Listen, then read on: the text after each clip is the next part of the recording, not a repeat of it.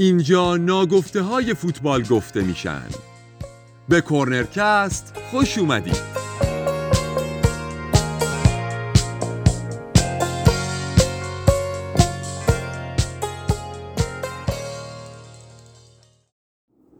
سلام خدمت همراهان عزیز کورنرکست خیلی خوش اومدین به قسمت پنجم پادکست های ما. من خیلی خوشحالم که یه قسمت دیگه در خدمتتون هستم. من بردیا صرافی به همراه علی واعظ.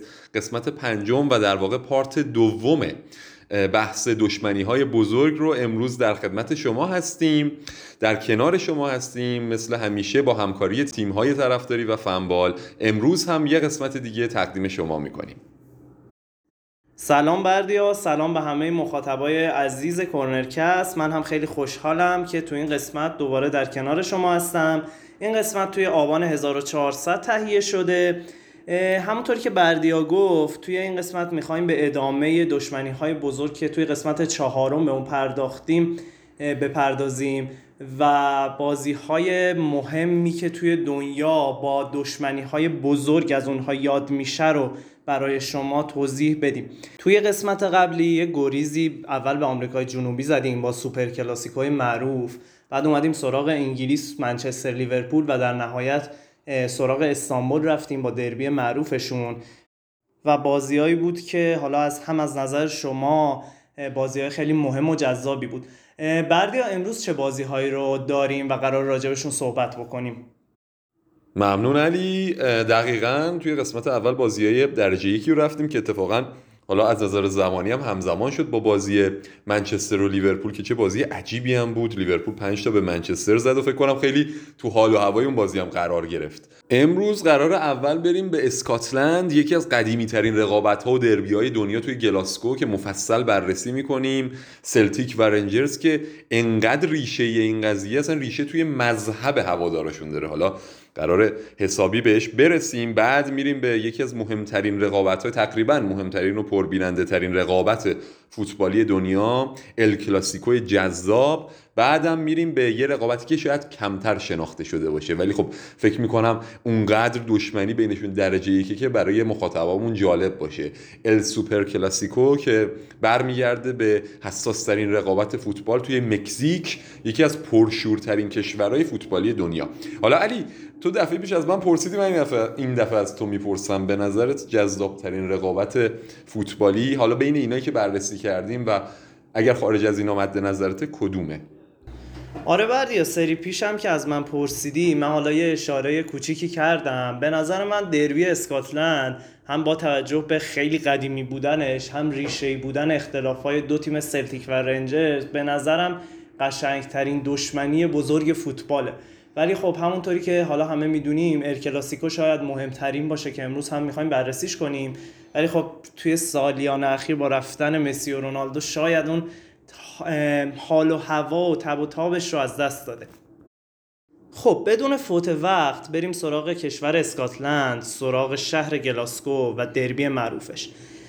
شاید خیلی یا تو این دربی رو با اسم اولد فیرم یا دو دوست قدیمی و یا کارخانه قدیمی شنیده باشین اصطلاحی که برای این دربی به کار میره. من فقط اگه بخوام از عظمت این دوتا باشگاه بگم این دو باشگاه روی هم 106 عنوان قهرمانی لیگ 73 عنوان جام حذفی و 46 عنوان لیگ کاپ دارن.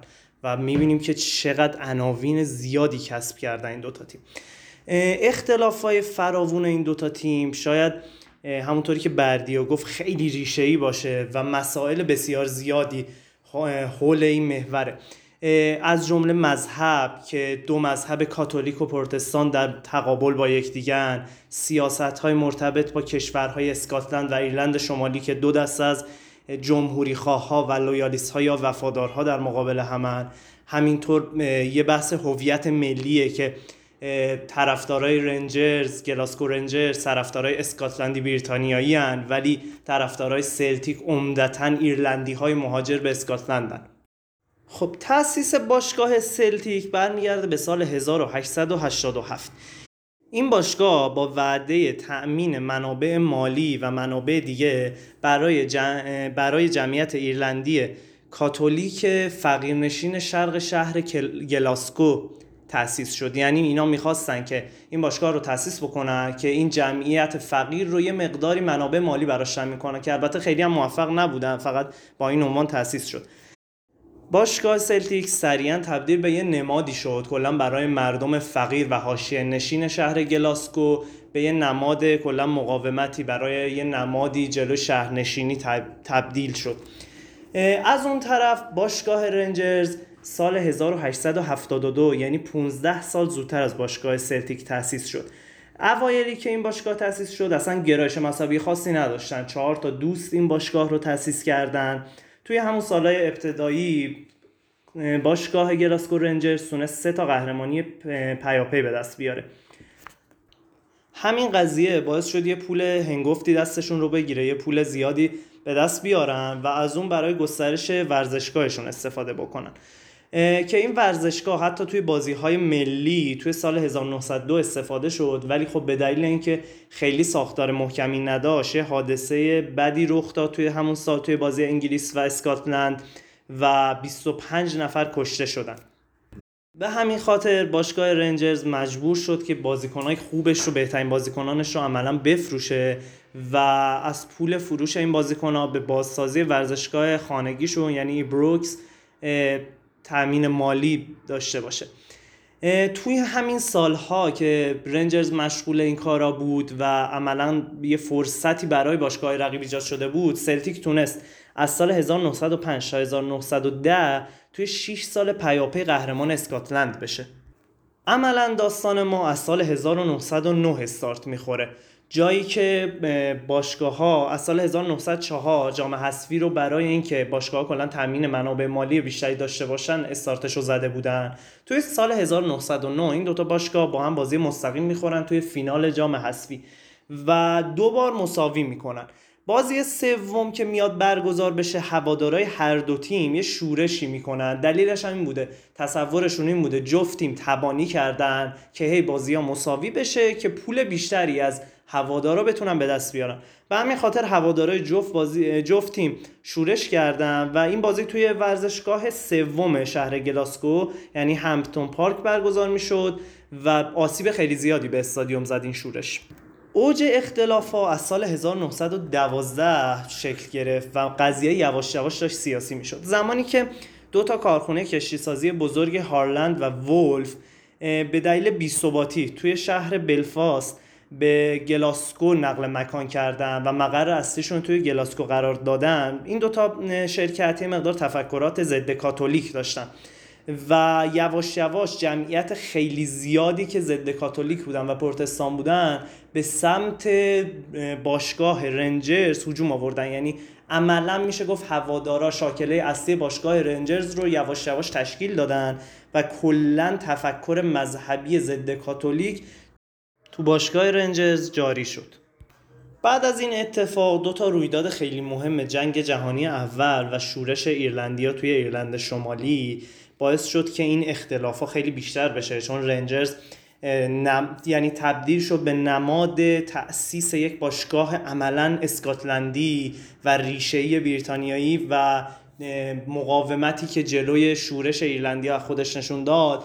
باعث ایجاد تنفر خیلی زیاد ایرلندیا نسبت به این باشگاه شد این اختلاف های مذهبی عملا تا همین امروز هم توی شهر گلاسکو وجود داره بین دوتا تیم این شهر یعنی سلتیک و رنجرز و حتی زمانی بوده که پروتستان ها با کاتولیک ها ازدواج هم نمی کردن. به مرور کم رنگتر شده این اختلافات ولی هنوز هم وجود داره بردیا می‌خوام از تو بپرسم مشابه این اختلاف مذهبی توی این دربی ها و بازی های بزرگ رو تو آیا توی شهر دیگه دیدی؟ توی بازی دیگه دیدی؟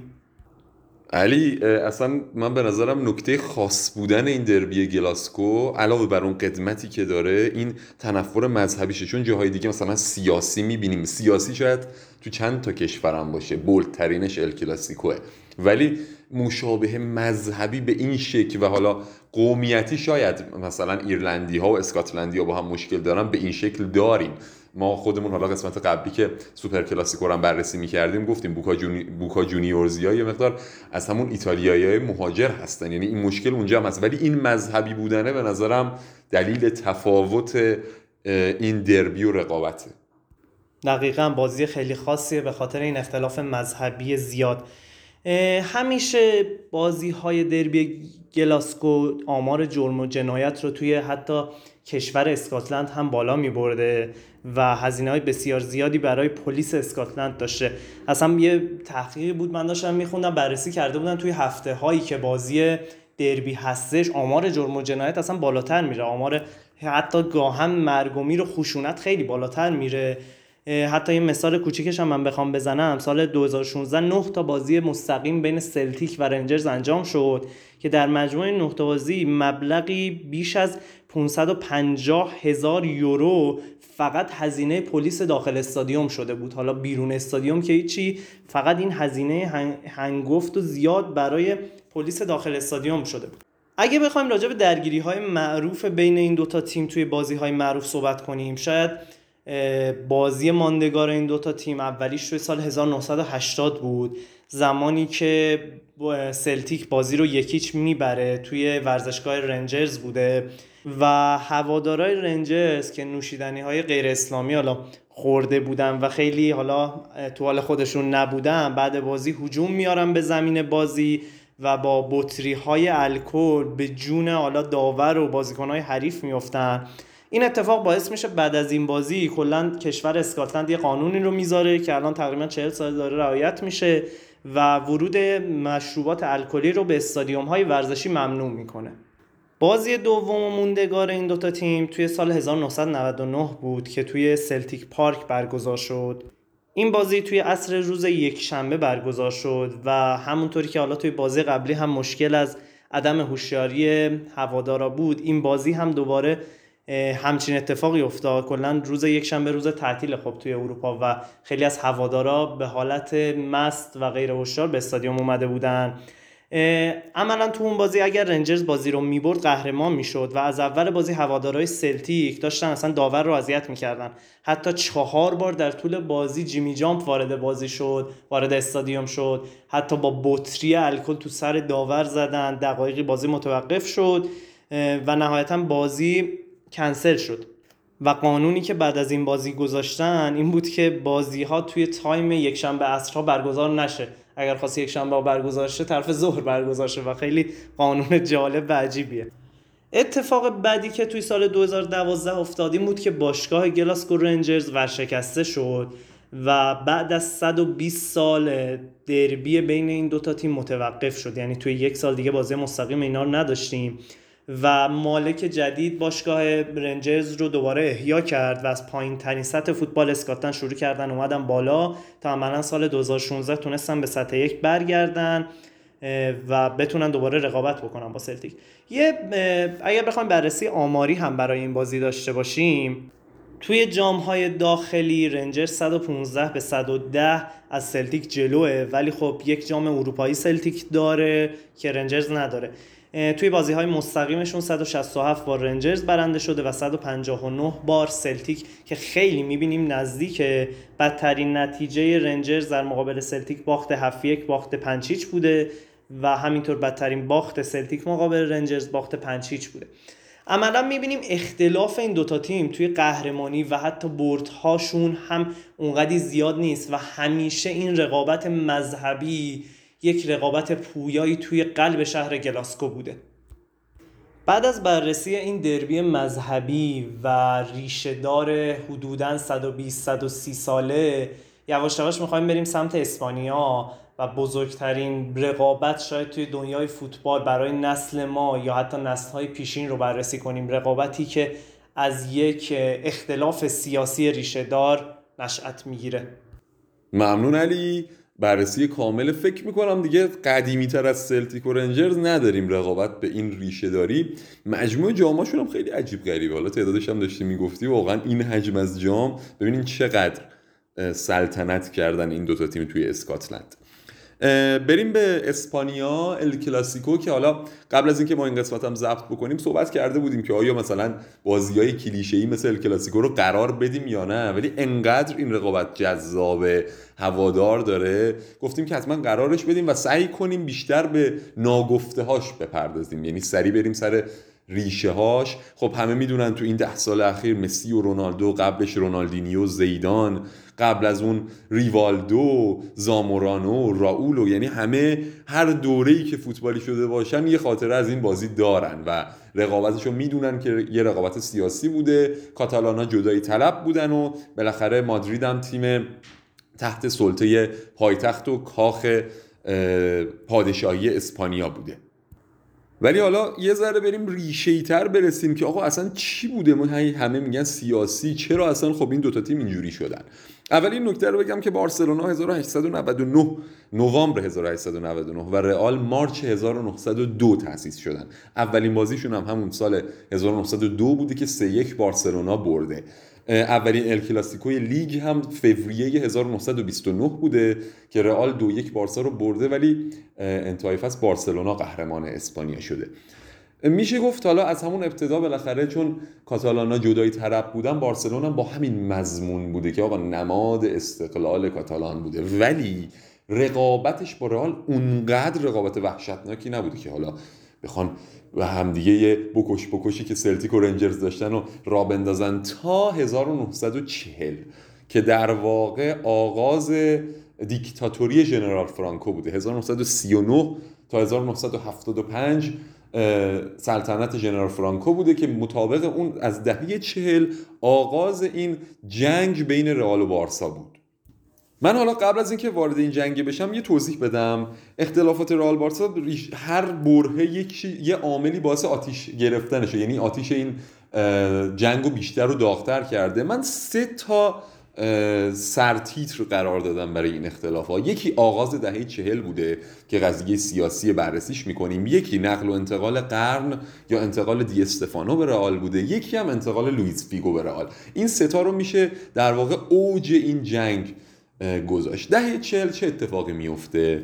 سال 1943 در واقع 1939 که آقای فرانکو تو قدرت میاد قبل از اینکه برسیم به 1943 آقای جوزپ سانیول رئیس باشگاه بارسلونا بوده.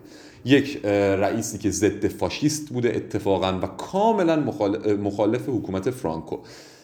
آقای سانیول مستقیما به دست مامورای آقای فرانکو کشته میشه. و همین باعث میشه که دیگه تو کاتالان خیلی گر می‌گیرن مردم. جدا از این هشت بازیکن بارسلونا به دست نیروهای ژنرال فرانکو کشته میشن. ولی حالا یه نکته جالب اونور بخوایم ببینیم. فقط پنج بازیکن رئال مادرید زنده میمونن از جنگ داخلی اسپانیا. یعنی می‌خوام اینو بگم که کاملا وضع اسپانیا افتضاح بوده. پنج بازیکن رئال مادرید تو این جنگ زنده میمونن. استادیوم رئال مادرید کاملا به قارت میره و تقریبا رو به انحطاط میره. خود رئال مادرید که بعدا سانتیاگو برنابئو مدیر معروف رئال مادرید که صحبت می‌کنه میگه اون موقع اتلتیکو مادرید تیمی بوده که از دربار حمایت می‌شده. در واقع رؤسای اتلتیکو فرمانده های نظامی ارتش بودن. رئال و بارسا به شدت هم کشته میدن توی این جنگ هم دشمنی بینشون به وجود میاد. و خب چون بارسایا به شدت جدایی طلب بودن این نفرتشون از کاخ سلطنتی مادرید خیلی بیشتر میشه. پس نکته که تا الان رسیدیم بهش اینه که هم شهر مادرید هم بارسلون کلا اول مبارز بودن مقابل فرانکو. حتی نکته جالب اینه که شهر بارسلونا زودتر سقوط کرد. دو سال زودتر از از دو سال زودتر از شهر مادرید سقوط کرد در برابر کودتای فرانکو و نهایتا فرانکو قدرت رو دست گرفت و در واقع دیگه همه چی دست فرانکو اومد. این از ابتدای قدرتگیری که چه اتفاقی افتاد؟ حالا سال 1943 توی جام حذفی رئال مادرید و بارسلونا به هم می‌خورن. بازی رفت توی زمین بارسلونا انجام میشه. که انقدر تماشاچی به بازیکنهای رئال توهین می‌کنن و انقدر شی پرت می‌کنن و موازی با اون به شدت و مستقیما به حکومت فرانکو توهین انجام میشه. این باعث میشه که حتی حالا بعد از بازی هم می‌گفتن داور بازی جرأت نداشته از با ملایمت سوت بزنه. یعنی حتما باید سمتگیری رو انجام می‌داده. بازی سه هیچ به سود بارسلون تموم میشه که رئال مادرید بعد از بازی به هر سه گل بارسلون اعتراض می‌کنن. انقدر شدت این شعارا زیاد بودی که ناخداگاه تمام رسانه ها و کاخ پادشاهی علیه شهر بارسلون و تیم بارسلون چون توهین شده بوده بهش در واقع برمیخیزن برای بازی برگشت. که 25 هزار پزو هم جریمه میشه تیم بارسلونا و قانونی که می‌ذارن اینه که آقا تو بازی برگشت نباید هواداری بارسلون توی استادیوم حضور داشته باشن تو مادرید. خب همه هم می‌دونستن چه اتفاقی قراره تو مادرید بیفته. قبل از بازی اتوبوس بارسلون که به شهر مادرید میاد انقدر با شی بهش ضربه می‌زنن که اصلا بازیکنهای بارسلون میگن ما قبل از اینکه وارد استادیوم بشیم ترسیده بودیم که زنده چجوری از این استادیوم برگردیم بیرون. جو رسانه‌ای به شدت علیه بارسلونا و کاملا برعکس اتفاق بازی رفت میفته یعنی حتی گزارش شده که سکه میریختن هوادارای رئال پشت دروازه بارسلون و شیشه پرت می‌کردن. همین باعث میشه داور این بار کاملا برعکس یک طرفه به سود رئال سوت بزنه به خاطر جو وحشتناک ورزشگاه که توی سی دقیقه اول دو تا گل رئال می‌زنه از دقیقه سی تا 45 پنج گل می‌زنه و بازی ببخشید شش گل می‌زنه و بازی 8 0 تو نیمه اول تمام میشه. بین دو نیمه چیزی که شواهد و قرائن گفته میشه حتی مأمورای امنیتی هم از بازیکنهای بارسلونا می‌خوان که این بازی رو ببازن. و کاملا این نکته بعدها هم ذکر شده که فشار از بالا روی بازیکنها بوده که اصلا بازیکنهای بارسلون نه توان بازی داشتن نه جرأت بازی. و باعث میشه اون نتیجه معروف 11 یک اتفاق بیفته. نتیجه ای که درسته حالا به طور, به طور رسمی هم ثبت فیفا شده ولی هم بازی رفت هم بازی برگشت تحت در واقع جو ورزشگاه و تصمیمات داوری بوده. بعد از این اتفاق در واقع درگیری این جدایی طلبا و کاخ سلطنتی به حدی میشه که تمام بازی ها تحت شعاع این در واقع تشنج قرار می‌گیره. و بعد از بازی دقیقا برای رئال هم همون جریمه صورت می‌گیره. 25 هزار پزو جریمه باشگاه رئال مادرید میشه و آغاز در واقع جنگ بین رئال و بارسا از 1943 این بازی جنجالی تو کوپا ری اتفاق میفته و دیگه به اون شکلی که ما می‌بینیم همیشه تشنج بالا بوده. حالا تو یه سالایی پایین اومده تو یه سالایی دوباره اوج گرفته. برای مثال میریم به دهه 50 جا اینکه حالا ما توی قسمتی که درباره نقل و انتقال هم داشتیم یه توضیح کوتاه در مورد انتقال دی استفانو هم به رئال دادیم. اینجا می‌خوام یه ذره جزئی تر بررسیش بکنیم. سال 1950 بزرگترین قرارداد باشگاهی اسپانیا بسته میشه جایی که یکی از بهترین بازیکنهای وقت دنیا کوبالای مجارستانی که اوج فوتبال مجارستان هم بوده با اون پوشکاش و اون نسل طلاییشون قبول می‌کنه که بیاد بارسلونا. و مدیر وقت رئال سانتیاگو برنابو تو این انتقال شکست می‌خوره و کوبالا که حتی خود دی استفانو اون موقع مصاحبه می‌کرد می‌گفت کوبالا از من بازیکن بزرگتری. کوبالا میره بارسلونا و رئال به شدت ضربه می‌خوره سر این قضیه. بعد از کوبالا نوبت به دی استفانو می‌رسه. آلفردو دی استفانو یکی از بزرگترین بازیکنان تاریخ فوتبال که در واقع انتقالش خیلی هم میگن شاید اگه به جای رئال به بارسلونا بود الان پنج تا قهرمانی پشت سر همه رئال هم همش به اسم بارسلونا ثبت می‌شد. دی استفانو بازیکن ریور پلاته بوده که توی یه تصمیم عجیب و خندهدار به تصمیم شخصی برمیگرده به کشورش کلمبیا. توی باشگاه مولیناریوس خودشو عضو می‌کنه. برمیگرده اونجا. در واقع لیگ کلمبیا هم چون تایید رسمی فیفا نبوده اگر بازیکنی می‌خواسته دی استفانو رو بخره بعد با ریور پلاته توافق می‌کرده. حالا اینجا فیفا میاد یک قانون یعنی در واقع قرارداد 16 ماهه در اختیار باشگاه مولیناریوس و لیگ کلمبیا می‌ذاره که آقا تو این 16 ماه این بازیکن تحت نظر این باشگاه و کسی که می‌خواد قرارداد ببنده باید با این باشگاه هم توافق بکنه. موازی بارسلونا با ریور پلاته به توافق می‌رسه و رئال مادرید با مولیناریوس به توافق می‌رسه. و اینجاست که پا در هوا میمونه در واقع. حالا علی نکته جالب اینه. دی استفانو خودش هم نمی‌دونست عضو کدوم باشگاه. باش مصاحبه می‌کنن. تو کدوم باشگاه می‌خوای بازی کنی؟ میگه برام هیچ فرقی نداره و من فقط می‌خوام بازی کنم. اولین هواپیمایی که از کلمبیا به مقصد اسپانیا میره مستقیما وارد بارسلون میشه و بارسلون در واقع با ریور پلات هم به توافق رسیده بوده و اینجا نقطه عطفیه که بارسلون خیلی نزدیکتر میشه به خرید آلفردو. حتی دی استفانو چند تا بازی دوستانه برای بارسلون می‌کنه سر تمرین بارسلون هم میره. سر تمرین بارسلونای ب منتها چون تو تابستون بوده و تیم اصلی توی اردو بوده توی آمریکای جنوبی بوده. به ونزوئلا سفر کرده بودن.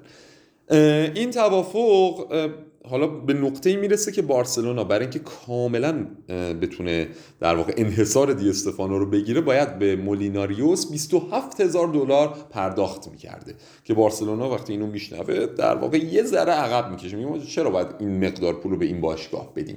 رئال مادرید موازی چون کوبالا رو از دست داده بوده سانتیاگو برنابئو همونجا میگه آقا هر چقدر پول بیشتر از اینی که اینا گفتن ما میدیم. ما هر چقدر پول هست به این باشگاه میدیم فقط دی استفانو برای بارسلونا بازی نکنه.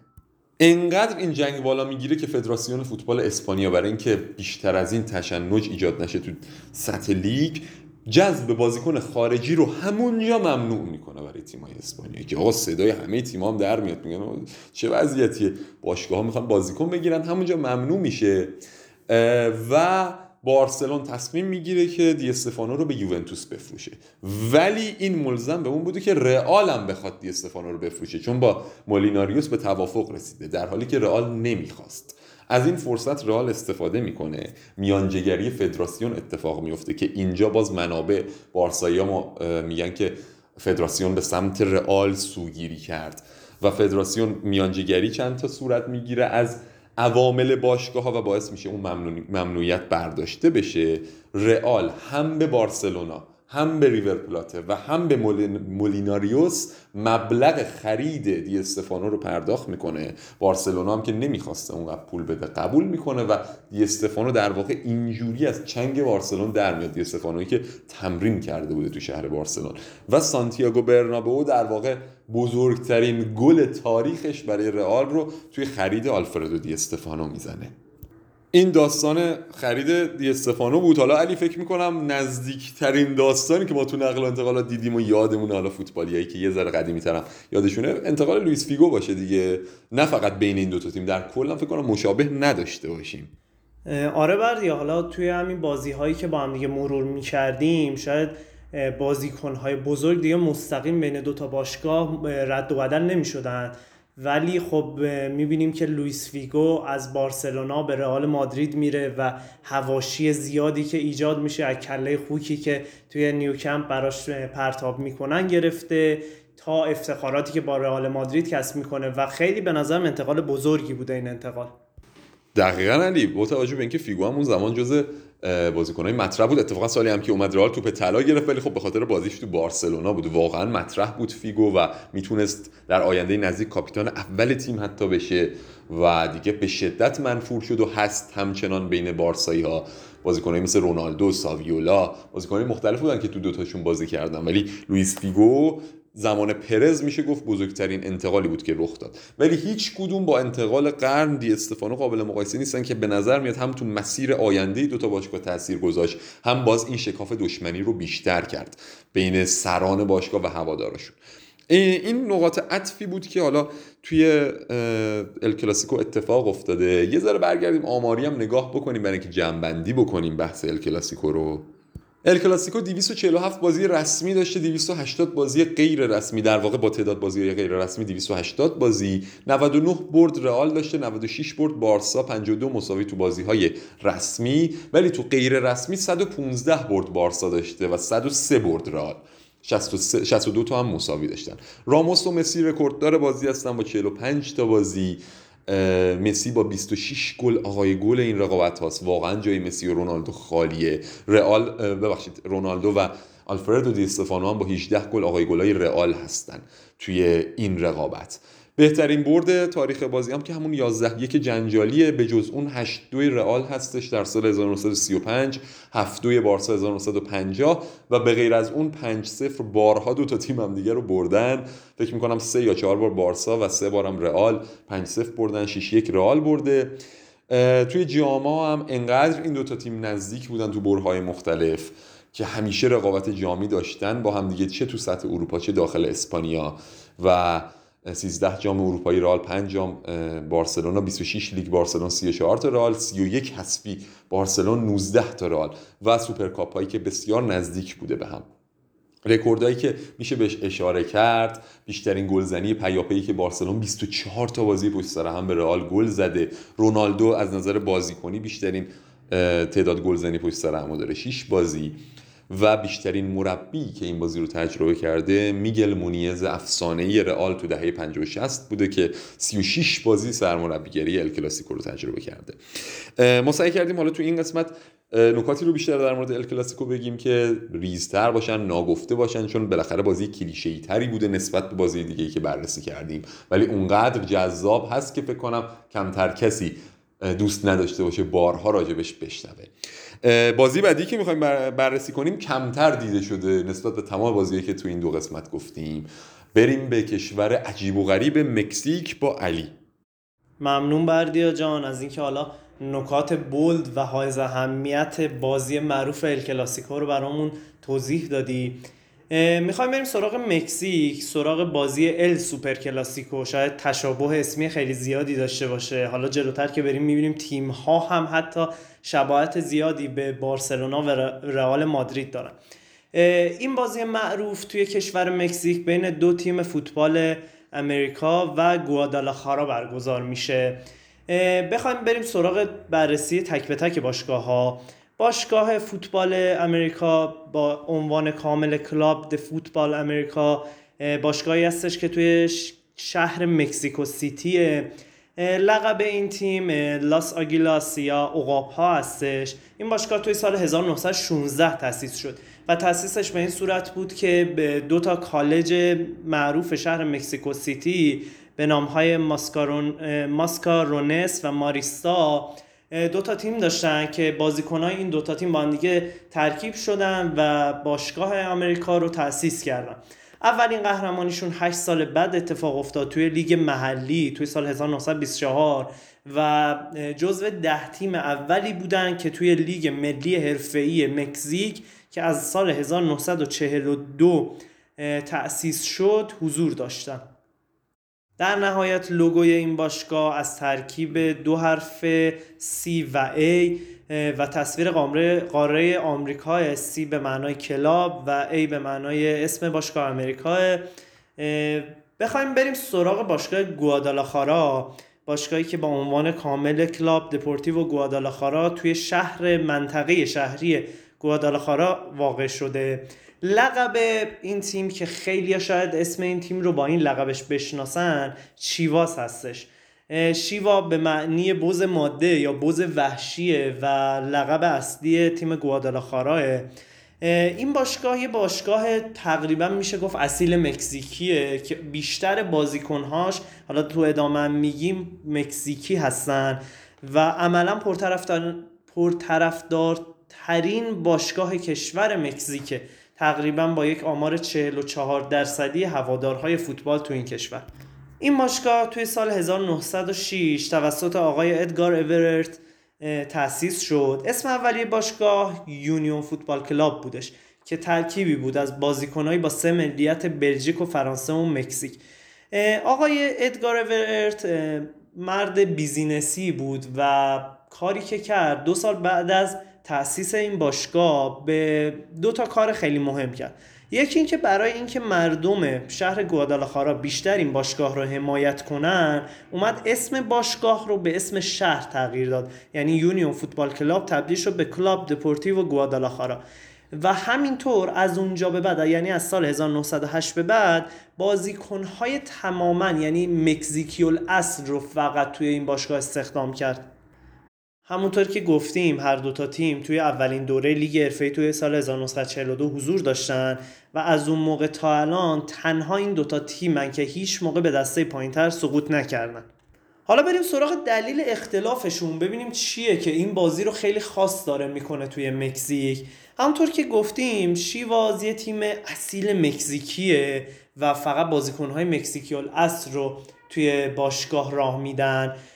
و تقریبا میشه گفت تیمی مردمیه با فرهنگ عمیق مکزیکی. یعنی یه حالتی می‌تونیم تشابهش بدیم به بارسلونا. یعنی تیمی مردمیه. از اونور تیم امریکا تیمیه که شاید طرفدار زیادی از طبقه متوسط داشته باشه ولی همیشه از دید مردم عادی تیم بوده که تحت حمایت دولت مرکزی مکزیک بوده. دقیقا مشابه رئال مادرید. آغاز نفرت بین این دوتا باشگاه برمیگرده به بازی دومشون توی سال 1943 که شیواز توی یک بازی خیلی خوب تونست هفته امریکا رو ببره و از اون به بعد این اختلاف بینشون جریان پیدا کرد. علی یه نکته جالب بگم تشابهشون زیاده دیگه به کلاسیکو. یکی اینکه اینا هم از دهه 40 و سال 1943 رقابتشون اینجوری شکلی گرفته. یکی دیگه هم همون ریشهشونه که گفتی اختلاف در واقع حالا حالت مردمی و در واقع تحت حمایت تر رو داشتن تحت حمایت تیم بالاخره سلطنتی و درباری. دقیقا چون حالا امریکا تیم بود که پایتخت نشین بود و از اونور گوادالاخارا تیم بود که توی یک منطقه شلوغ مردمی بود و تحت حمایت بیشتر مکزیکیا بودش. آغاز رسمی عنوان ال سوپر کلاسیکو از سال 45 46 رخ داد که دو تا باخت عجیب امریکا به چیواز بود که 6 رو 4 2 باختن. از اون به بعد عنوان این بازی ال سوپر کلاسیکو شد. یکم که جلوتر بیایم می‌رسیم به دوران طلایی چیواز یعنی از سال 1955 تا 1970 که هفت عنوان قهرمانی لیگ دو جام اسفی سه قهرمانی منطقه کنکاکاف و هفت قهرمانی جام در جام به دست آوردن. و تنها تیم تاریخ مکزیک هستن که چهار عنوان قهرمانی لیگ رو پشت هم کسب کردن.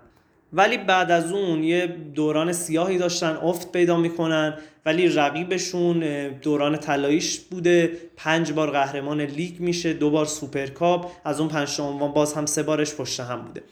اگر بخوایم از یکی از بازی های معروف و رقابت ها و نزاع های خیلی معروف بین این دوتا باشگاه یاد کنیم بازی سال 1983 که با عنوان لابرونکا دل 83 معروفه. توی این بازی که شیواز بعد از مدت ها تونسته بوده به فرم خوبش برگرده و تقریبا همسط بشه با آمریکا بازی برگشت نیمه نهایی بوده نیمه نهایی جام حذفی مکزیک و عملا بازی به خاطر خطاهای خیلی زیاد و داوری بعد دچار شورش میشه و بازی حتی نیمه تموم باقی میمونه. در نهایت حکم داوری به این میاد که چون طرفدارهای حالا تیم امریکا شورش کردن شیوا سه هیچ بازی رو می‌بره و صعود می‌کنه. ولی یک سال بعد دقیقا تنها فینالی که این دوتا تیم با هم دیگه برگزار کردن فینال 1984 که ازش توی مکزیک به عنوان فینال غرب فینال دل سیگلو یاد میشه و امریکا تونست انتقام سال پیش رو بگیره و 5 3 شیواز رو شکست بده. بعد از اون فراز و نشیب های خیلی زیادی این دوتا باشگاه داشتن و سالهایی بوده که امریکا خیلی سر بوده سالهایی بوده که شیواز خیلی سر بوده ولی دیگه اونطوری دهه یا دوران طلایی نداشتن. مثلا یه بار توی سال 2007 امریکا توی چهار بازی مستقیم که انجام داده چهارتاش رو هم برد و تحقیر زیادی کردن تیم چیواز رو. یا سال 2016 هفت تا بازی توی یک سال بین این دوتا تیم برگزار شد که خیلی زیاده و سه تا رو امریکا برد دو تا رو چیواز برد. در نهایت اگر بخوایم جنبندی داشته باشیم باشگاه امریکا 13 عنوان قهرمانی لیگ داره و باشگاه چیواز 12 عنوان قهرمانی لیگ داره. و توی بازی های مستقیمشون هم امریکا 88 برد داره و شیواز 76 برد داره که می‌بینیم باز هم چه تو عناوین قهرمانی چه توی بازی های مستقیم بردهاشون خیلی به هم نزدیکه و یکی از بازی های فوقالعاده حساس توی مکزیک بوده برای کشوری که فوتبال رو شاید به نوع دیگه ای نگاه می‌کنن. کلا توی منطقه آمریکا آمریکای جنوبی و آمریکای مرکزی یه علاقه خاصی به فوتبال دارن. خب می‌رسیم به پایان این قسمت از بررسی دشمنی های بزرگ. امروز هم سعی کردیم با سه تا بازی خیلی حساس و جنجالی کاری کنیم که شما لذت ببرین و اتفاقات و حوادث و تاریخچه این بازی ها رو بررسی کردیم. امیدواریم که با نظرات و پیشنهاداتتون ما رو تو این مسیر راهنمایی کنید تا قسمت بعدی خدا نگهدارتون. ممنون علی ممنون از شما که ما رو گوش کردین ما رو تحمل کردین. منم خوشحالم که یه قسمت دیگه میهمان شما بودیم. امیدواریم که بتونیم با پادکستامون شما رو راضی نگه داریم و مطالب خوبی برای شما داشته باشیم. حتما حتما ما رو نقد کنین. پیشنهادات و انتقادات شما برای ما سازنده است. ممنون که با ما بودید. ممنون فوتبال ممنون کورنرکست. خدا نگهدار.